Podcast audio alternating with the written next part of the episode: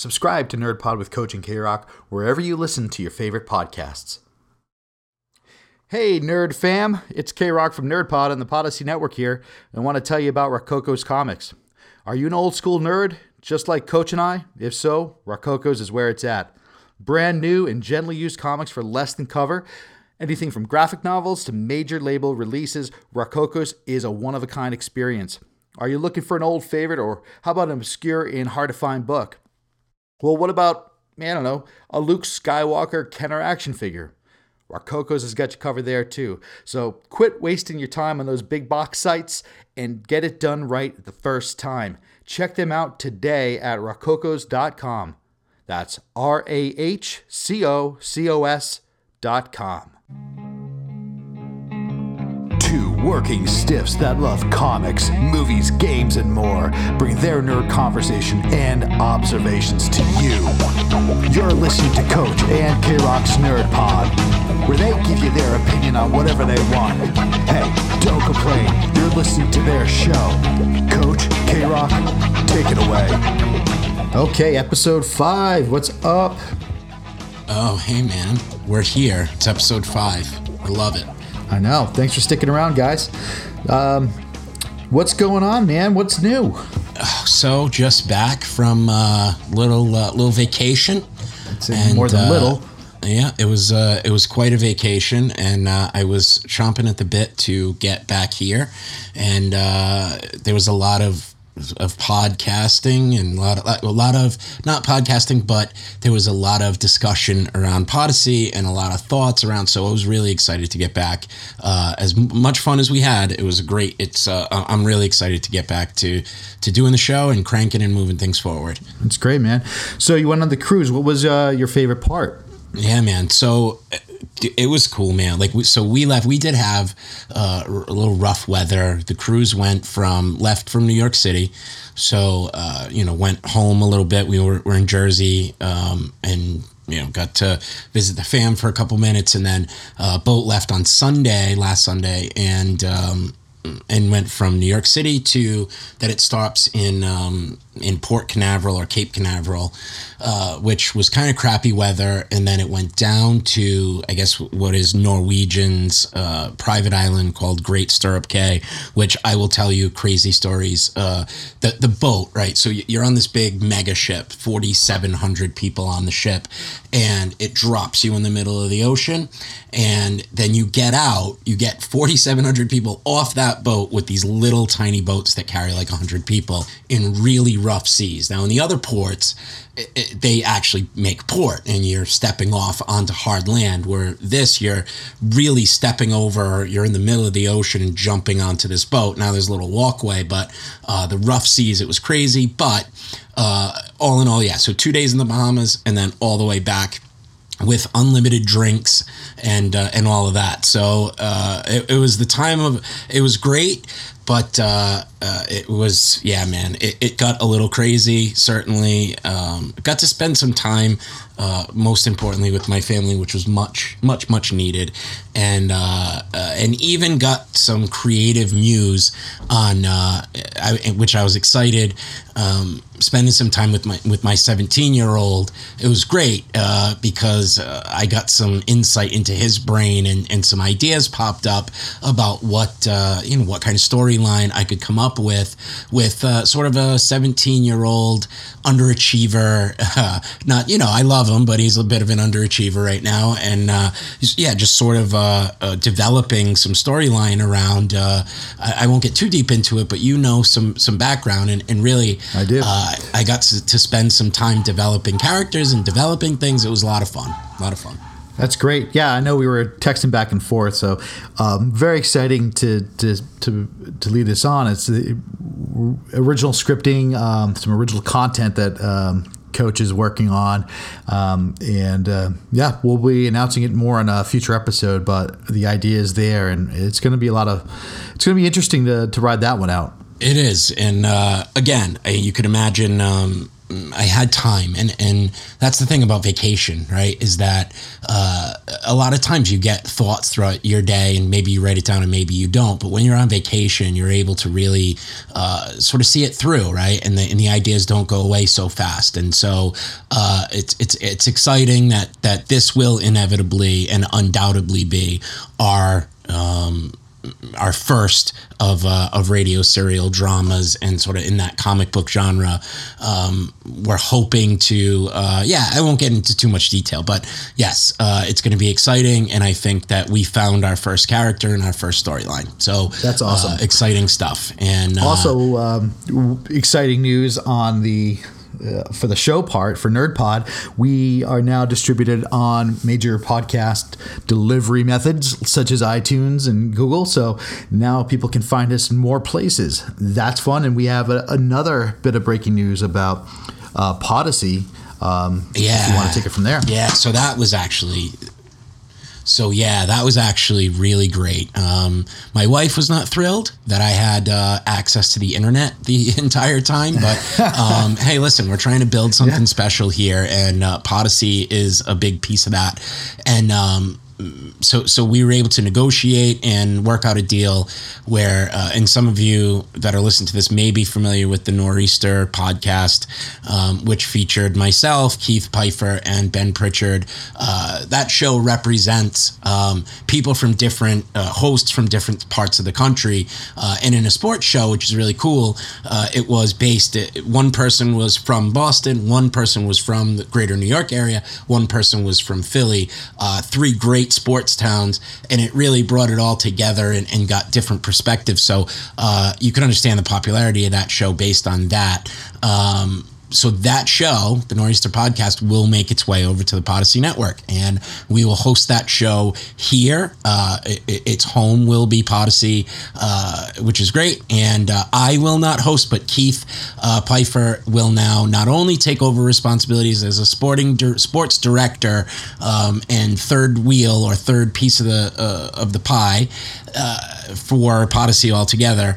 Uh, he will also host that show and bring all new uh, content around sports. So, uh, so excited uh, to bring it together. It wasn't necessarily easy, but really exciting. We got it done, and uh, he'll be joining us. So That's great. Welcome to the family, Keith and Nor'easter. And it's going to be great to add another program and uh, keep growing. It is So, uh, exciting. so, and and the last piece of of the cruise, and I think that this helped with my my, character arc. Is um, I did spend some time reading, not as much as I'd like to. I brought like five novels or six novels novels with me. Uh, only got to rip through one, but uh, it's called Kill or Be Killed, and um, it's an image brand, which is uh, you know my favorite. Uh, I'm a Marvel image guy, not a DC Dark Horse guy, um, and now with uh, Image being run by Kirkman and uh, some of the other brainiacs that started that company, um, they put out really good content. So uh, it, dude, really, really good, and I highly recommend going out and grabbing it. That's um, Ed Brubaker, right? It is, yeah, my man. So I, uh, he is one of my favorite Marvel uh, guys ever. Uh, he did the trial of Captain America. Uh, art is great, and uh, it's definitely had a lot of that flair to it. You could feel it, and uh, just to give a quick quick synopsis, and, and I know I this isn't a spoiler because it's on the back of the book. I think the the synopsis or the the base of the book is a kid by the name of Dylan. He's young, college age, maybe 23, 24. Uh, through a series of events, decides that he wants to kill himself and uh, is having a rough go at it. Goes up to the roof of his apartment, and right at the last minute, he, uh, as he's leaping, changes his mind and. Um, and, and hits a bunch of laundry lines on the way down, but uh, you know maybe got a little bit hurt, but not not dead off a six story building. So uh, he survives the jump, and then uh, a demon or uh, some kind of demonic something uh, uh, comes out and says, "Hey, I saved your life because you asked for it in the eleventh hour. So um, now you have a debt to pay." And the debt to pay is you must kill uh, one person a month to stay alive And uh, initially, he doesn't believe it and doesn't kill anybody, and he gets deathly ill. Uh, on the 29th day, it seems like he's going to die. The demon comes and says, "You've got one day. I'm not messing with you. One day to kill somebody, or I'm gonna uh, I'm gonna take your life." And uh, that's where the story goes from there. So I, I, won't go too deep or spoil anything from there, but uh, great concept, sort of a vigilante, and that's the caveat. He has to kill somebody that's bad, uh, much like Dexter or whatever. So uh, great book. It's been around for a while, but uh, I will definitely be running to, uh, uh, to, to to grab the the second book in the series. Yeah, get, look forward to seeing that one on TV. I bet too. Eventually, what a great idea! What right? a cool story. Yeah, the creativity coming out of that studio, out of, out of Image. It, it really is incredible, isn't it? I mean, it, it's um, yeah, I, I, I, and, and again, Paper Girls and Saga and all of the, you know, I am pretty image exclusive when it comes, or Marvel, uh, when it comes to graphic novels. Um, and uh, they just crank them out. So, um, yeah, man, really exciting. So that was the, uh, you know, that was the muse, man. It was great. It was, it was all in all a great trip and uh, excited to get back to work with you right here. Awesome. So, uh, what I did was I, as you guys know from the last episode, I, we lost uh, our grandmother. Um, so I was at the funeral of that. I unfortunately got I did not get to make it over to PAX East, which I was going to be going to, but life got in the way and I just couldn't do it. Yeah. I did have a good, good friend of mine, though. He was there all four days, giving me great feedback on some of the new games, a lot of virtual reality um, games coming out. Uh, but what was cool, my, my buddy Reed, he went and I played a tabletop game called Drop Mix. It's, it's just a cool game. Um, it's made by Harmonix out of Massachusetts. They partnered with Hasbro, and uh, so it's a tabletop game. And you get it's card based, so you get little cards with uh, little microchips in them, and you put the card on the uh, on the base and it plays um, a mix of whatever song. It could be like a Kanye song, a Bruno Mars song, or whatever. And you get points by this. And it all syncs up to like an iPad or, or any type of tablet or, or iPhone or whatever. And so these cards are cool. They, they play all the music and you earn points. You play it up with four players, two team, uh, you know, team, uh, two teams of two. And uh, so I told my friend Reed, and uh, who I think we're going to try to have on future shows. He can bring a lot of the gaming side of things uh, with me. Um, he went to Drop Mix. They had a great, great um, booth there, and they were giving away limited edition cards. So he got me both of them. One of them, I don't be honest, I don't know what it is. It's Darren Korb Flutterfly from the Pyre soundtrack. But the second one, which I was really geeked out about, was the GI Joe soundtrack. So the uh, or the theme song. So you get these two cards, you can put them in and play them with your decks, and um, yeah, very cool game. Drop Mix. If you haven't played it or seen it, it's it's a lot of fun, and uh, yeah, very cool technology. Great idea for a game, and like just like we were just talking about with Image. Like, yeah pushing the envelope for for entertainment. It, it's cool. Yeah, man, that's what it's all about, and that sounds mm-hmm. great. And uh, I actually am also looking forward to PAX next year, so um, it's going to be it, it, should be cool. I was I was like shocked when uh, I saw that Jason Mewes was there, and I was like, "Bro, are you there?" And you were like, "No, not there yet." So um, yeah, I think he was there uh, promoting, him and Kevin Smith are doing a a virtual reality game for Jay and Silent Bob. That's right. Yeah, I heard that. Um, maybe that's what what he was plugging. Yeah. So um, they're great, and they're out um, sort of hat in hand, going around the world. I think looking for uh, funding for the Jay and Silent Bob reboot, which I, I think they're getting close on. Um, but I think uh, they're taking meetings all over the place for that, uh, which would be really exciting. So um, I'm sure. So it sounded like a great time. We'll definitely keep our eyes on it, and uh, we have Comic Con, C O N N. Uh, that's Connecticut uh, Comic Con. We will be there. I, you will not be there because you'll be out of town, but um, we will be there. And I think that's our first con where um, we'll be there in a vendor capacity, I think. So that's yeah, exciting as well. Very exciting. So uh, cool. All right, now uh, let's do the week in geek. Awesome. So yeah, man, I thought that it was going to be a, a challenge for me to put a week in geek together being that I was gone for a week but um, was able to uh, to put together some uh, some thoughts with the Wi-Fi. Now, satellite Wi-Fi is not all that great, so I didn't get uh, uh, a ton of information, but I was able to keep my ear to the ground a little bit. And um, most importantly, uh, did you see the box office numbers? uh, for this past week? I did. I did see some of them. Yeah, I know you're going to go through them. So I am. So I, and this is not something that we generally do, but um, I think maybe we, we could start doing it, especially over the summer, uh, is to start to take a look at exactly um, you know what's happening week in and week out. I am disappointed in America right now uh, in the biggest way possible because, uh, as you predicted, um, Dwayne the Rock Johnson and Rampage a ridiculous movie that it just doesn't make any sense that it even exists to me. Uh, grossed 40, I'm sorry, 34 and a half million dollars. Uh, wow. First week. Really? Yep. 34 million dollars in the first week. However, here's what I'll say is that uh, 4,100 theaters, 4,101 for theaters. And that's the draw. And that's why probably The Rock could become president, right? Is because anytime a horrifying movie that should not be getting made gets made with The Rock in it, it opens in four thousand theaters across the country. So um, that's insane. it is. It, it, really is. So um, now um, they had a uh, domestic. Uh, obviously, that's domestic gross in opening week of 34 5. Low budget. Here, I mean, in comparison, right? So um, the budget was $120 million. So um, internationally, they will blow it out of the water, and Rampage 2 will undoubtedly get made. When I see a 34 number next to a budget of 120 without, and that's domestic number, we will absolutely see a sequel to this movie. Um, I have not seen it. I will not see it.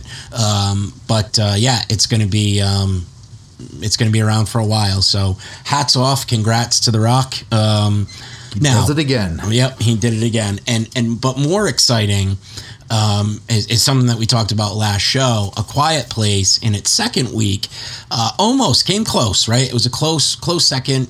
Uh, Quiet Place brings in thirty two six. Um, now their opening weekend was over 50 right? And uh, so that brings their total gross to 99 99 million almost 100 million. Do you know what the budget for that movie was? No what was incredibly it? 17 million dollars. That's it? Is what wow. i'm seeing as the as the, as what their budget was. So that's john krasinski like wow right? And and there's not i don't know i haven't seen the movie yet but um yeah 17 million so uh, good on them, uh, right? It, incredible. And I think that when you know uh, Krasinski directed it, I think he was also executive producer on the project. I think they took uh, equity and points as opposed to um, obviously if they took what they they both he and his wife both draw probably between ten and fifteen million per film to begin with, so that would have blown them out. But uh, uh, what an incredible job! This is on the tails of Get Out. Um, it, it's just I, love this direction. I love fresh new content.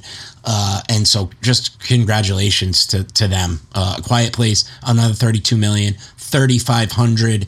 And, and here's what I love too, is that it opened in 3,500. I'm sorry. Yeah. It, it opened in 35 flat in week one and actually added 81 theaters in the second week.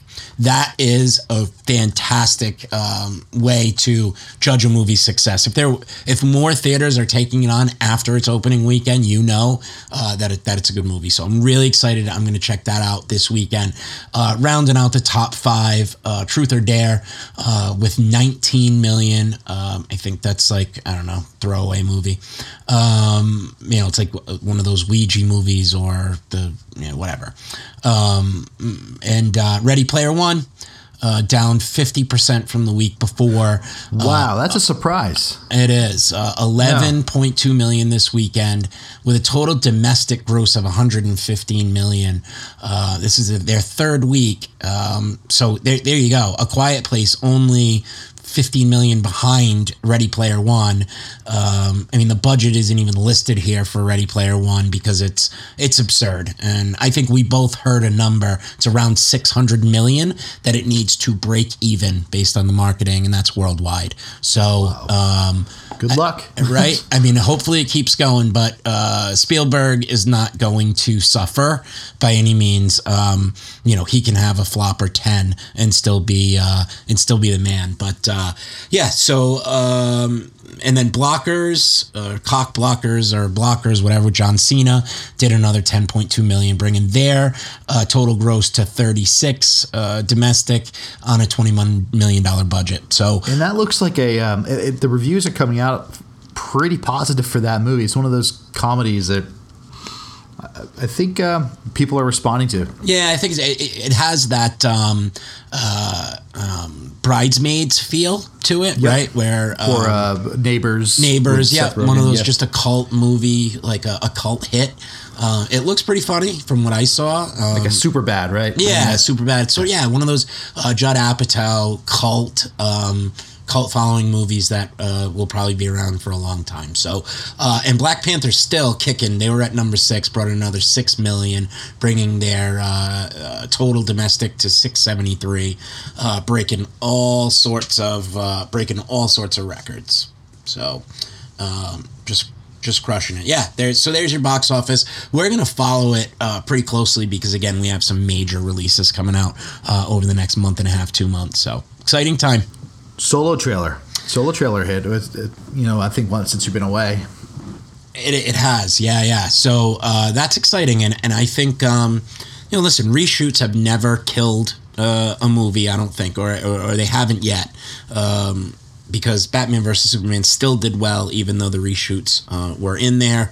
Um, so the reshoots, I th- I think we both thought that Solo was doomed, um, but it looks like Ron. I mean, from what we're seeing, we don't know. Um, they're bound for a flop here one of these times, uh, but uh, it doesn't look bad. What What do you think? Right. I, my my expectations were low whenever somebody tries to make a movie that the original star, like a Harrison Ford, was the original star. We saw him young in the original Star Wars. They're, they're coming back out with a new story about him with a different actor. I always get a little nervous about that.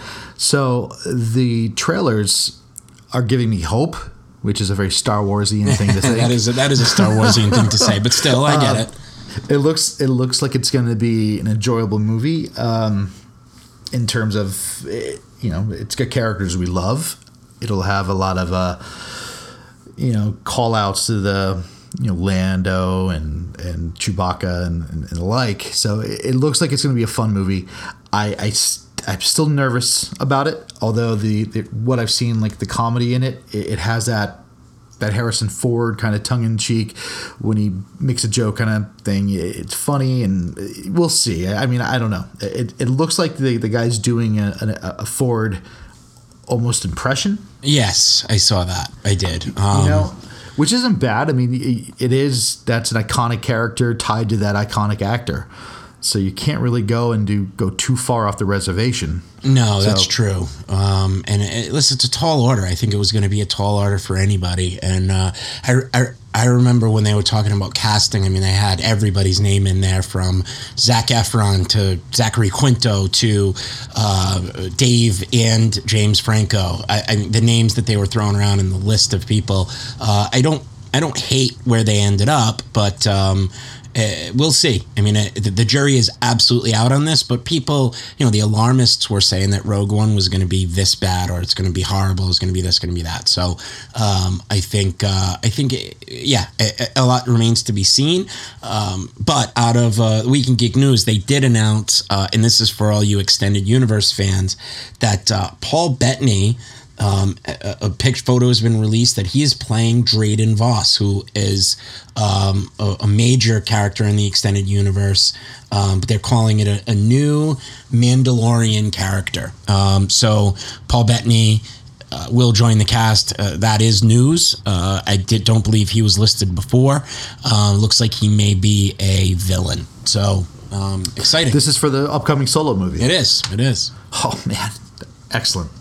I like that. that that's you just got me excited for it. I know, right? So I'm a huge Bettany guy. I, I thought um, early on in the Marvel movies that they were wasting him on Jarvis because I thought he was a great character. Uh, never thought that they were going to go as deep as to bring uh, as to turn him into Vision. Um, but he played Silas. You know, talk about uh, Ron Howard movies and great characters. I think that uh, he was in the Da Vinci Code. He played the uh, highly committed, crazy Silas, the uh, the Opus Dei monk who tortured himself and others.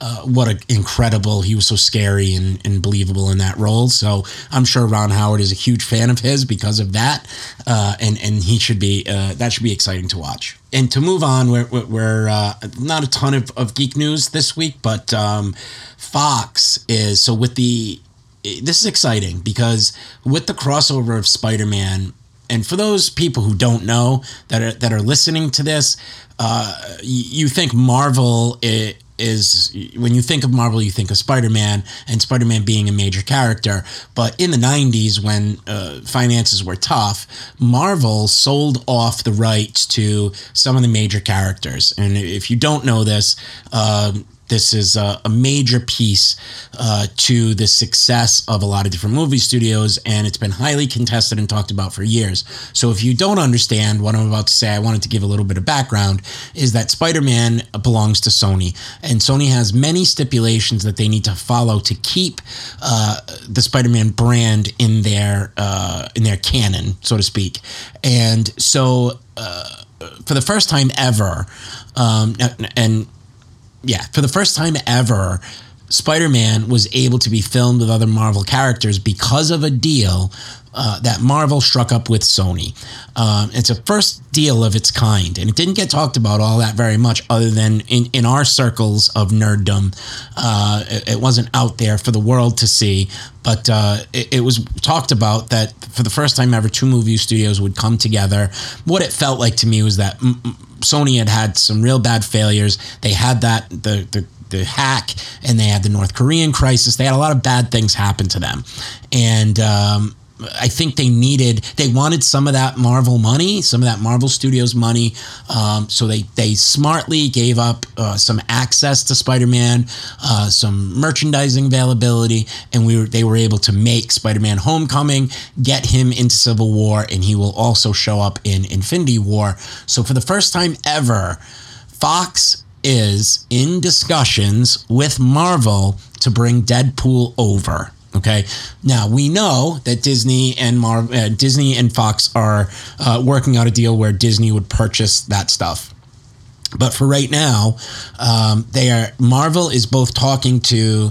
So I guess the news here is to to break it down is that all three studios are now talking about collaborating on a potential Spider-Man and um, Spider-Man and Deadpool crossover which I don't know how I feel about that. But uh, the bigger news is that all three studios are willing to come to the table to get some of our best Marvel characters all together on one screen without the Disney Fox mega merger being complete. So that is breaking and is fantastic news. And hopefully uh, that will come to fruition. We really need it to. Right? I mean, that right? Who who doesn't want a piece of the Marvel money? I mean, it's so much money, right? So um, yeah, it, it, that that made my whole day.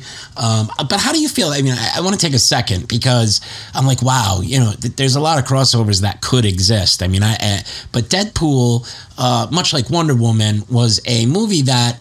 Um, just stood alone on it on its own and didn't it came didn't out fo- of nowhere yep, right? out of nowhere. Didn't yep. follow the rules of the traditional anything. Didn't fall into the x-men universe. Uh, didn't come and it just was so original and so funny and took shots. It was almost a satire uh, to, to, to a point. Um, i don't know that i see tom holland's character mixing with i don't know. I don't see it but uh, I mean, God, I, they would get my money. I mean, they could take my money now if they're going to create it. But me uh, too. But, I, I think it, if you're asking me what I what my first impression is between Tom Holland and uh, Ryan Reynolds, I think it'd be I think they'd be great together on screen. Tom Holland is, I mean, for him, just just watch his scenes with Robert Downey Jr. Yeah. and that give and take, and just take out Robert and put in Ryan. Yeah, and you'll yeah. have that same give and take. He he seems to go with the punches very smoothly, and really good on screen. So I think between the actors, it'll be great. It'll be funny. Uh, I think their their timing will be spot on. I mean, they both seem to be good at. I I think he did some improv in in Civil War and Yeah, I think- Homecoming. I think, that's right. Yep. I think the banter will be great. I, I, as far as the story is concerned, I have no idea what you would do with it, but as far as putting those two on screen, I have trust in both those actors to pull it off. Yeah, and maybe I just um yeah I, I would I think I need some convincing, but maybe you're right. Um, I just uh, I just wonder how much the other decreases the other's brand, right? I mean, they- because they're so distinctive at this point, and um, I love that that Spider-Man fits into the Marvel canon so well, and that the storyline merges over. I just don't. Um, you know, now what I love to see, I would love to see what they're gonna do with um, with uh, I'm sorry, dude, I'm drawing a blank. I would I want to see what they do with the with the Sinister Six, and I want to see what they do with those villains with Venom. Uh, Now, could I see a Venom and uh, Deadpool crossover with Tom Hardy? That might be pretty cool. Either way, take yeah, take take my money. Yeah, just take it now. Yeah, yeah. Just uh, just Marvel's take, earned it. Yeah, they, Marvel, cer- I they certainly have, and that, and it doesn't. There's there's no signs of uh, of stopping at this point. So, um, and cool. So the last piece that I have, um, I was really excited. I actually got to see this on the ship. Um, the character development for Cobra Kai, another Right. Cobra, another Cobra Kai trailer released, and uh, we got a look into two characters uh, that we hadn't seen before. Looks like about a 16 year old daughter to Daniel LaRusso, who goes to the same school as the Cobras that we've seen so far, um, and also an estranged son of Johnny Lawrence. Uh, both of these kids are going to play a major role in this show. Um, and the trailer brought on a lot of new uh, elements. And so if you haven't seen it yet, I would highly recommend going to watch it. I could not be more excited about this. Uh, there's a full length Daniel LaRusso Motors commercial in it. So it looks like a local car commercial, which is It's really, fantastic. really funny. You really funny. it. and uh, and the other piece is that uh, you get to see Johnny more and walking around, and uh, you're you're seeing a lot of dialogue. William Zabka, I've always been a fan. Uh, we met him at Comic Con, uh, which is the Connecticut Comic Con. Uh, last year and he was phenomenal. We like had a cigarette with him. He was amazing. And uh, so it was really exciting to see this. But um, they did sort of take a deeper dive into this trailer and it looks like to me that he's living in the same apartment complex that daniel was living in um, in reseda uh, which is funny because uh, so i think it's going to be a lot of callbacks but it looks like this show has the chops to actually be a quality drama. And i mean congratulations to to youtube red. Um, for for being able to put this deal together for one. This show could put them on the map and just what we need another subscription for for content but Yeah, right. um, but it's exciting. And i think this would give them uh, a, a leg up and could launch uh, a thousand ships as uh, so to speak. So uh, really exciting. Check that out. I cannot wait. Cannot wait for it. Me too. Looks good. I remember seeing that teaser a month or two ago, and I couldn't believe what I was watching. Like, so great. Um, and on the TV part, I wanted to go into a few shows um, that I've been watching that are just uh, released. So you and I talked about this for a while, and, and I, I got into this show first, and then really pressured you to watch it. Uh, but on Amazon Prime, um, the series Bosch, B O S C H, for those who don't know, such a great show such a great show yeah. Um, season four just released. I'm about five episodes in, and it's just it's just fantastic. It, they do a it's to put it in terms. It's like an, old school detective show, um, but for today's audience. Um, the casting is fantastic. Uh, t- uh, Titus Welliver as Harry Bosch or Hieronymus Bosch is his full name. Hieronymus, yeah exactly Hieronymus like anonymous. That's from the book. Yeah, it is. yeah, yeah. I think The, they actually um, say it on the show as well. Um, Do they? I, I don't you know what's funny? I, I think that he um, he may have been in Deadwood or something. And I, I just I remember being shocked that he they were giving him his own show. I, I just looked at him like he was like a B actor that was not believable.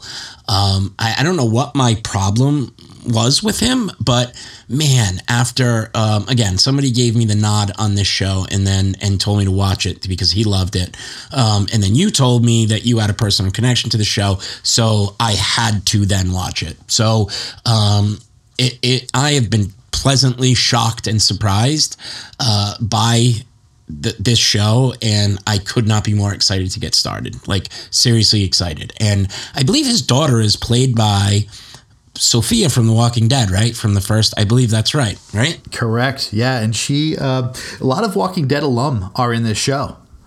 Um, you had um, the actor who played Hershel Greene. He showed up in season one. Um, Sophia.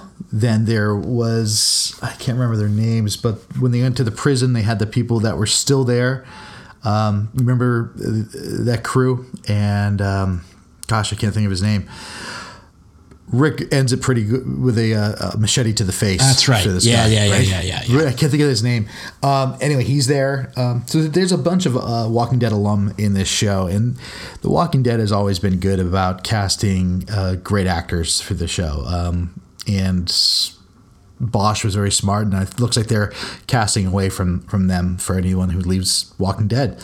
But um, And yeah, also a uh, notably from The Wire as well. Um, Lance Reddick came from The Wire. Um, and Lance Reddick, he is popping up in a lot of different places that I'm like now that I've seen him in Bosch and I've heard his voice.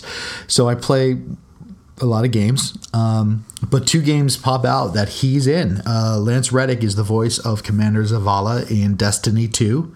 And also, I just started. Um, when I started, I've probably been playing for a while now. Horizon New Dawn, and he plays Silence in there. So Lance Reddick, he's all over the gaming, uh, uh, the, the video games. So Hey, that's cool. Yeah. Yeah, and uh, and also the the um, his partner uh, is was Marlo Stanfield in uh, uh, in the last two seasons of The Wire as well. So um, looks like they're carrying and, and so great acting. Another uh, you know that's a an Amazon original. This original content, man, is uh, again, and this is why this is my problem with the the next two shows that you're going to talk about.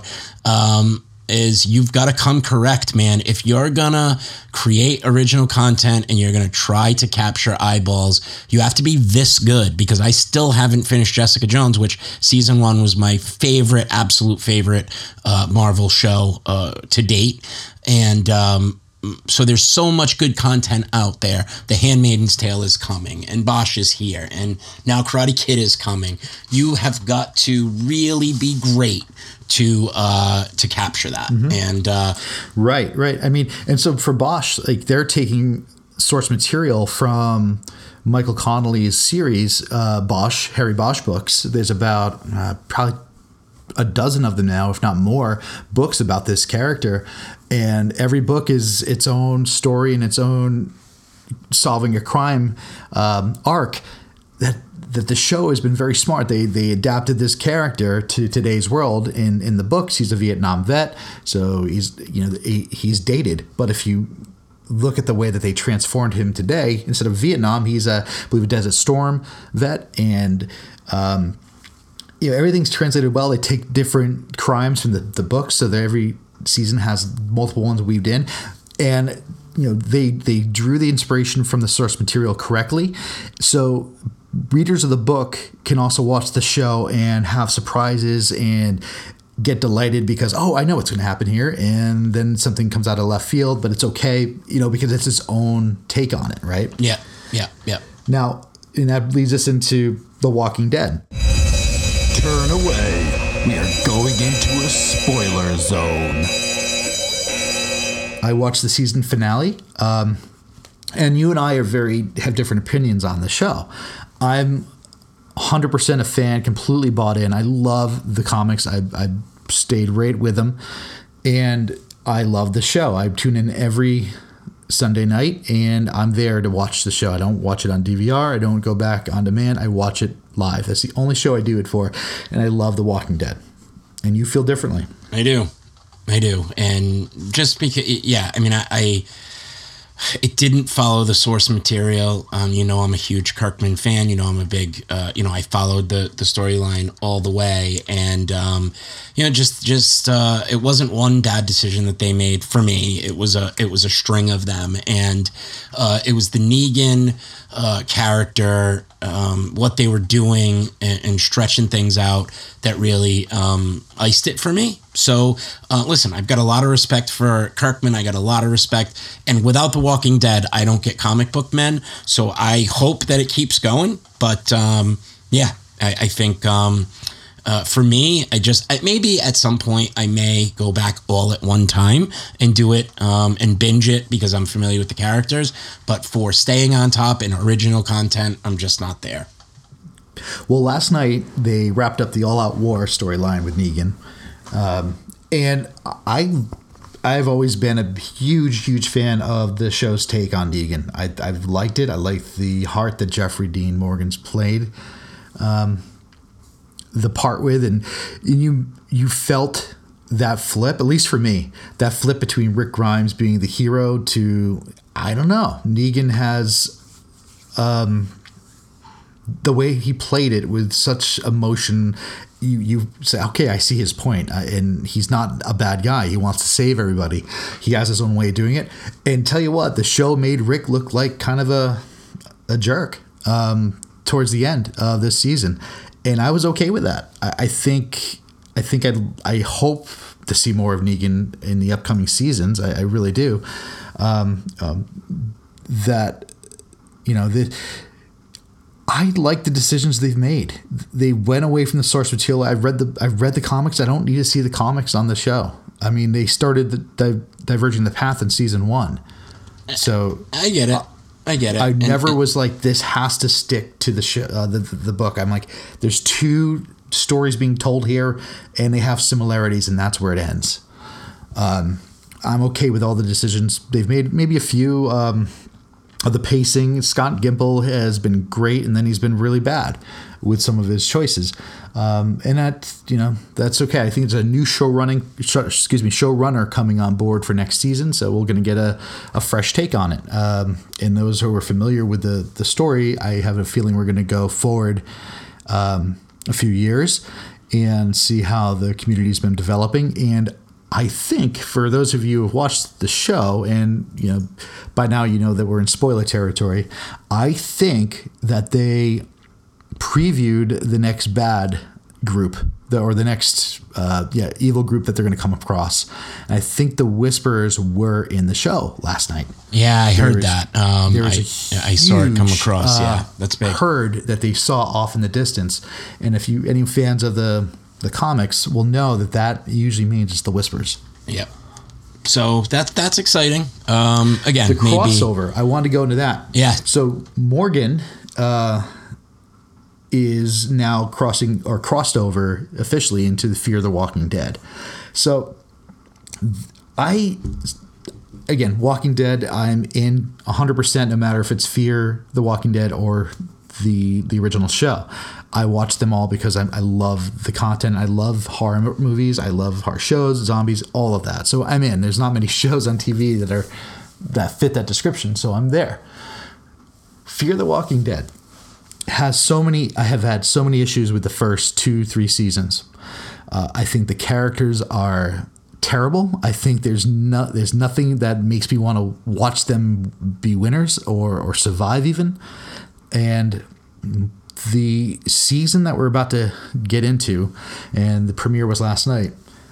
Everything's out the window with Morgan going over there. Man, you are gonna love it. Yeah cool. I'm I'm really excited about that. They, actually, they have, and because now you have your issues are, are like the decisions they've made against the source material for Walking Dead. Well, Fear the Walking Dead, there's no source material. Yep, which I love. Uh, so the, it's exciting. The the characters that they've had, the family that you know, Maddie and all them, it's Madison and and her kids. It's just they haven't been. They they're stupid. Number one, they make the worst decisions, um, ever. But the characters have been just meh. They're okay. but they introduced John Dorie, um, and who is like a six shooter Clint Eastwood style cowboy who eats um who always carries a pocket of Werther's, you know, the Werther's candies and the wrappers Yeah, that grandma yeah, would yeah, eat. yeah. Those he always carries those in his pocket and gives them to people. And it's just an such a comic book character, right? And it's fun to watch. Like I love seeing him on screen. You you you're rooting for him. You're rooting for Morgan. It was a perfect crossover for him, that character go to, to head into. Yeah, yeah. So that's that's really interesting. Um, and so I do have some catching up. I think I watched the first six episodes, that first half season of Fear the Walking Dead. Um, so I do have some catching up, but I uh, again I have enough respect for Kirkman, um, who is obviously producing, executive producing that show, um, and and uh, uh, they've done a good enough job. Effects are good. Um, I, I, I'm I'm willing to give that one another run for sure. You know who's joining this the series is uh, Jenna Elfman. Oh, cool. Did, did they? Did Right. they? She was she on last night? No, no, I didn't see her on last night, but I I know that she's I don't know where how she's gonna be fit into it, but she is coming onto the show this year. Oh, very cool. Very cool. Very very cool. Yeah, cool. So um, that's all exciting. Glad that you uh, were able to wrap that up, and um, we'll definitely stay tuned on on uh, on what's next in the upcoming weeks for them. Since we're on this topic of uh, television shows, Yeah, it's a good, good, good, um, good, good segue in, right? Um, uh, we were unable to do it last week because we had a special dedication. Um, so no, um, uh, no Mount Rushmore last week, but we have it this week, which is exciting. Um, do you want to say what it is? it is leading sitcom shows with strong female actresses from the 90s right so i know that that seems um, a little niche but uh, we started talking about this and started talking about some of the characters in some of the shows and if we did uh, you know, just saying an actress in a sitcom was way too broad, uh, especially over 60, 70 years worth of sitcoms on television. So we needed to drill it down, and um, this is the best way to do it. So, Sitcoms with strong female actresses from the '90s. exactly. So we will, um, So we're, we're talking about the shows, right? We're talking about the shows, exactly, right? Got it. Got it. All Perfect. right. So I'll let you start. What do you, uh, I'm going right, right to the. I love her. Uh, Julia Louis-Dreyfus, Elaine, Seinfeld. Hmm, yeah, that's, that's, I mean, listen, I think that She's in the George Washington space for me from the, from this group. Yeah, I think um, I think you're right. Um, God, I, she's uh, and, and listen, it's a testament to her as an actress that she was able to. Um, now, I didn't watch the whatever that second really successful show she had was that uh, Secret Life of Christine or whatever it was, but uh, I remember that. Yeah, that was funny too. yeah. that had um, what's his name in it too? Coulson. Shield. Coulson, Oh, yes. yeah, Agent Yeah. Coulson was in that. That's right. Played her ex-husband. yeah, play. That's right. So, um, but the uh, uh, Veep now is um, is just an incredibly funny, incredibly well written, one of the greatest comedies of all time, in my opinion. Um, and she uh, has done a phenomenal job on that. So, so yeah, Seinfeld is up there. Uh, a number one, I have to agree with you. That show makes me uncomfortable sometimes, but um, I think that's the point. yeah, it is the point for sure. But um, and I don't I don't necessarily love those moments, but I do uh, I do love that show. So um, I am actually going with uh, I mean three uh, female characters that shaped the '90s, in my opinion. I think I know where you're going with this. Yeah, I mean, how can you not? Um, how so relevant, and in this world where we're creating new content. Matthew LeBlanc seems to be doing well. Obviously, the show's Friends that I'm speaking of, uh, Courteney Cox, Lisa Kudrow, Jennifer Aniston. Um, they are the holy trinity of '90s female characters, in my opinion. Um, throw them up there, just incredible. How have they not remade this show. They're remaking The Office. They're remaking. They're remaking everything. Um, how on earth can can they not have have done this yet? Seeing that the only person that seems to be working with any kind of regularity is Joey and maybe Rachel a little bit. Um, but you would think that they would all be chomping at the bit to do this. And Courteney Cox, I guess, just had all of the plastic surgery removed. Did you see this? That she had, No. she all of the stuff, all of the work that she had done to her face, uh, that she had removed all the prosthetics. They never, I guess, when they do stuff like that, you can always revert back to your original face.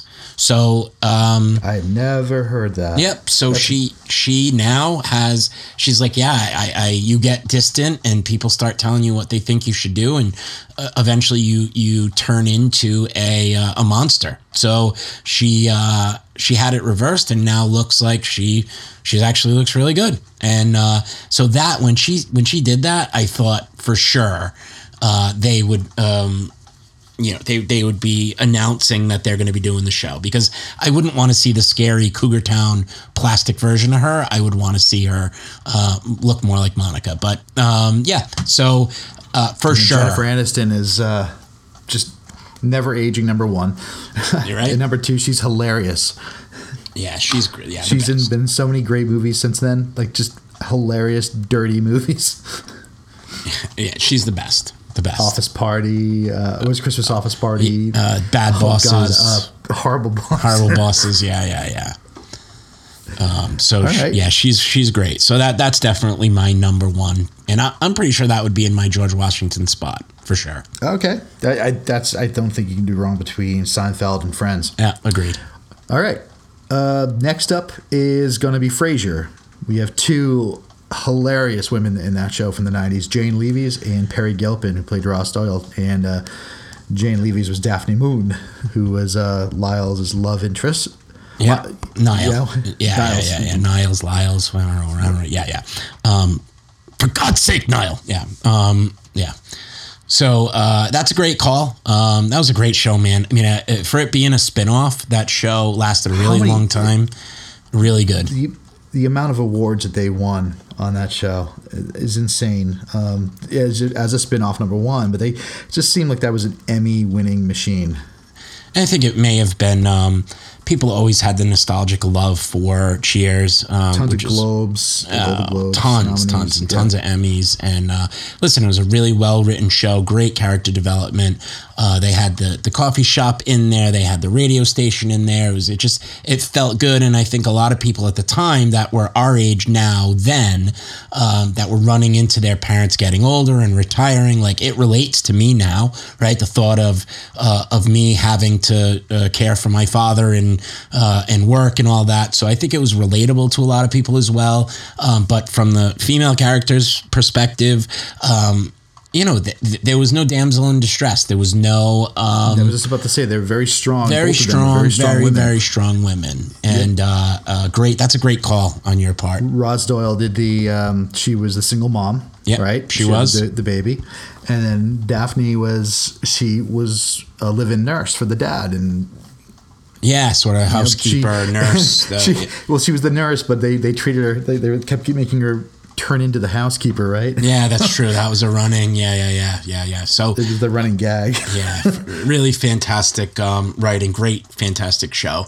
Um, and, and so for the last one, you know, it was tough for me because I think about Debra Messing um, and the importance of that show, right? Like uh, Will and for- Grace, for, yep. yeah, Will and Grace for the for the um, for the gay community. I believe that it gave us our first gay kiss on network television um, and they did it funny because uh, and I don't know if you remember the episode. You said you didn't watch that, but um, the kiss you thought that the first gay kiss was going to be the main characters, uh, whether it was the you know um, the guys that were on c- consistently on the show, but they actually created an episode of the show of a show that they were watching on the show to and that they were watching the first kiss as well as us watching the first kiss which was incredibly talented and bright and smart and it didn't you, you know they wanted to sit back and watch it too and so i, I remember that being really so that's going to be at least a, a notable uh, uh, an honorable mention right like Yeah, that could definitely make it on a. It, I think it just depends on the day. Right? They should be on there too. Yeah. Yeah, it, it does. It really does. And now they've made their way back, and that that show is back on the air now as well. Um, but But I think we're going to give this today the fourth spot to somebody else, right? I think we are. Yeah. So, um, and somebody who also just, um, you know, got a ridiculous amount of viewers coming back after being so influential in the 90s. Uh, it's got to be um, Laurie Metcalf, Roseanne Barr. Um, for being I mean, Roseanne. As much as I dislike that show, I disliked it then. I dislike it now. Um, you know, man, was she America's like? It, it just showed that uh, talent can win out, right? Like when you're that talented and you work that hard and you're that funny and you're that crazy, you can be successful. And I mean, look, uh, uh, from a relevant standpoint, Laurie Metcalf was just nominated for Golden Globes and uh, Academy Awards for her role in Lady Bird. Um, now, you haven't seen much from Darlene or, um, you know, the other kids on the show, uh, but that was, I mean, Darlene, who was Sara Gilbert, uh, man, I mean, her character in the '90s was, I mean, she may have been the first emo, uh, you know, person or kid on television. So, um, I uh, and, and they're just crushing it now. Um, and and it's funny. Um, I was listening to Kevin Smith talk about this show and how much his wife hates the president of the United States. And this isn't a political show, and that's not what we're going to talk about. But what I'll say is people are not watching that show because Roseanne supported the president, where Kevin said uh, he thinks that people are being stupid, and his wife loved Roseanne and didn't want to give it a chance for those reasons, but then came back and uh, gave it a chance and. Uh, and said it's worth the watch, right? It's it's worth. It's funny. It's well written. It's good. So I I I, would say I trust Kevin in in giving my recommendation of put the politics aside, just because they, they needed the character arc that Laurie Metcalf and Roseanne disagree on something, uh, and that's in the uh, in the show. Leave it there because it's still. If you love that show before, you're gonna love it again. Put the politics. You know, let's not take it too far. I guess is what I'm yeah, saying. yeah, I agree. I mean, at the time, Roseanne was such a interest. It was it was all in the family in the '90s, right? Yep. The the great old um, that amazing show, but it was from a different point of view. It was uh, a woman's point of view. Yeah, so uh, phenomenal and absolutely belongs there. And I think like when we get into all time sitcoms, uh, I think that um, that may be in the discussion as well. Mm-hmm. So So there you have it. there you have it. We've got Seinfeld, we've got Frasier, Friends. we've got Friends, and we've got Roseanne. It's a good list. That's not a bad list. No, I think I need to go back and watch some more Roseanne. Actually, I, I, I just rewatched. I watch Seinfeld all the time because that's in such a syndicated show. But I watched Frasier again recently, and it's as funny as I remember. I, I, I sometimes cry from those episodes being so funny. Friends is in syndication all over the place. But yeah, I think I have to go back and watch Roseanne. And just I remember it being hilarious when I watched it the first run. So, hey, might go backwards. Yeah, Cool. I, yeah, and uh, my wife and I watch Friends every single night to fall asleep. It's some mix between uh, Friends and How I Met Your Mother, always. So, um, yeah, cool. So, uh, uh, love those shows. And so, um, we wanted to wrap the show up. Normally, this would be what wrapped the show up, um, but uh, I remember um, being young and I loved um, movies even as a young kid, but I, I things scared me, right? Like I I remember a scene in Biloxi Blues where the guy I don't do you remember that movie Matthew Broderick movie Biloxi Yeah. Blues yeah um, the gay scene where they he gets caught and the guy jumps out and he gets caught for you know whatever having a boyfriend in the bathroom um, that scene like shocked me and gave me a pit in my stomach um, not because of anything, but just be it was it was shocking because it was the first time I had ever seen anything like that. And um, another moment that felt like that was when Private Pyle um, blew the back of his head off in the barracks in um, in Stanley Kubrick's Full Metal Jacket. Um, uh, the embodiment of that movie and what made it so believable, um, and what made that scene so believable that it actually felt like, um, you know, Vincent D'Onofrio was blowing back his head off was uh, the portrayal of uh, the gunnery sergeant of the drill instructor, played by uh, R. Lee Ermey, who we uh, we lost yesterday, uh, 74 years old, and uh, man, just that performance may be one of the greatest of all time for me. And uh, I was really, really sad to see that yesterday. Um, any any tie-in, any any emotions around uh, around that character in particular, or any of his characters? Not so much that character, but as a uh, from a bigger perspective, the the actor himself, um, uh, Lee Ermey is just uh, whenever you saw him on screen, he demanded just his presence demanded respect. He really did, and and fear. There was always a sense of fear and dread, and whatever he was on, and I think that had to do with his background. I mean, he was a Marine, um, and it's quiet. Well, he wasn't quiet, but his intensity that just came through in his performance, and the way he spoke, and that authority that he just he was he was a great actor on screen for those roles that you needed. Um, I mean, you can look at anything that he played in, from the great Full Metal Jacket over to his take of the sheriff in um, Texas Chainsaw Massacre remakes. Whenever he was on screen, there was this. Uh, you you trusted him, but at the same time, you feared him. Uh, totally agree, and listen, if you want to talk about um, chops, and I, I, I, know I posted um, the opening scene last night on our Twitter page, but um, go back and watch some of those, and just watch the entire that first half of that movie, uh, which is all the early training, you know, the early boot camp stuff. Um, it's just incredible, and and just go back and watch it and watch his intensity. It's insane. But you want to talk about chops um, you know, he played uh, a gay coach in Saving Silverman, which is a cult classic that I absolutely love. He was in all of the Toy Story movies as the uh, army guy, Toy uh, Story Sarge, vo- yeah. voice of the the army guy, Mississippi Sarge. yeah, exactly. Yep, uh, Mississippi Burning, Willard, Prefontaine, Leaving Las Vegas, Man of the House, Fletch Lives, uh, X Men: The Last Stand. Right? And uh, just on and on and on and on. Um, and this is a guy who loved, he did B movies, uh, tons of B movies. Um, and it, it's just a guy that loved to go out and act. And um, just really exciting uh, career. Um, and, and he will sorely be missed. Um, I, I, was really shocked to see that. So, rest in peace. And, uh, yeah, that's all we got for this week. Yeah, man, great show. Um, I uh, I hope that we'll uh, we'll crank out two in a row. Maybe we'll get another show up here in the next twenty four to forty eight hours. So, um, great. Thank you, thank you all for listening. And uh, all right, boys, let's close it down. All right, boys, let's close it down.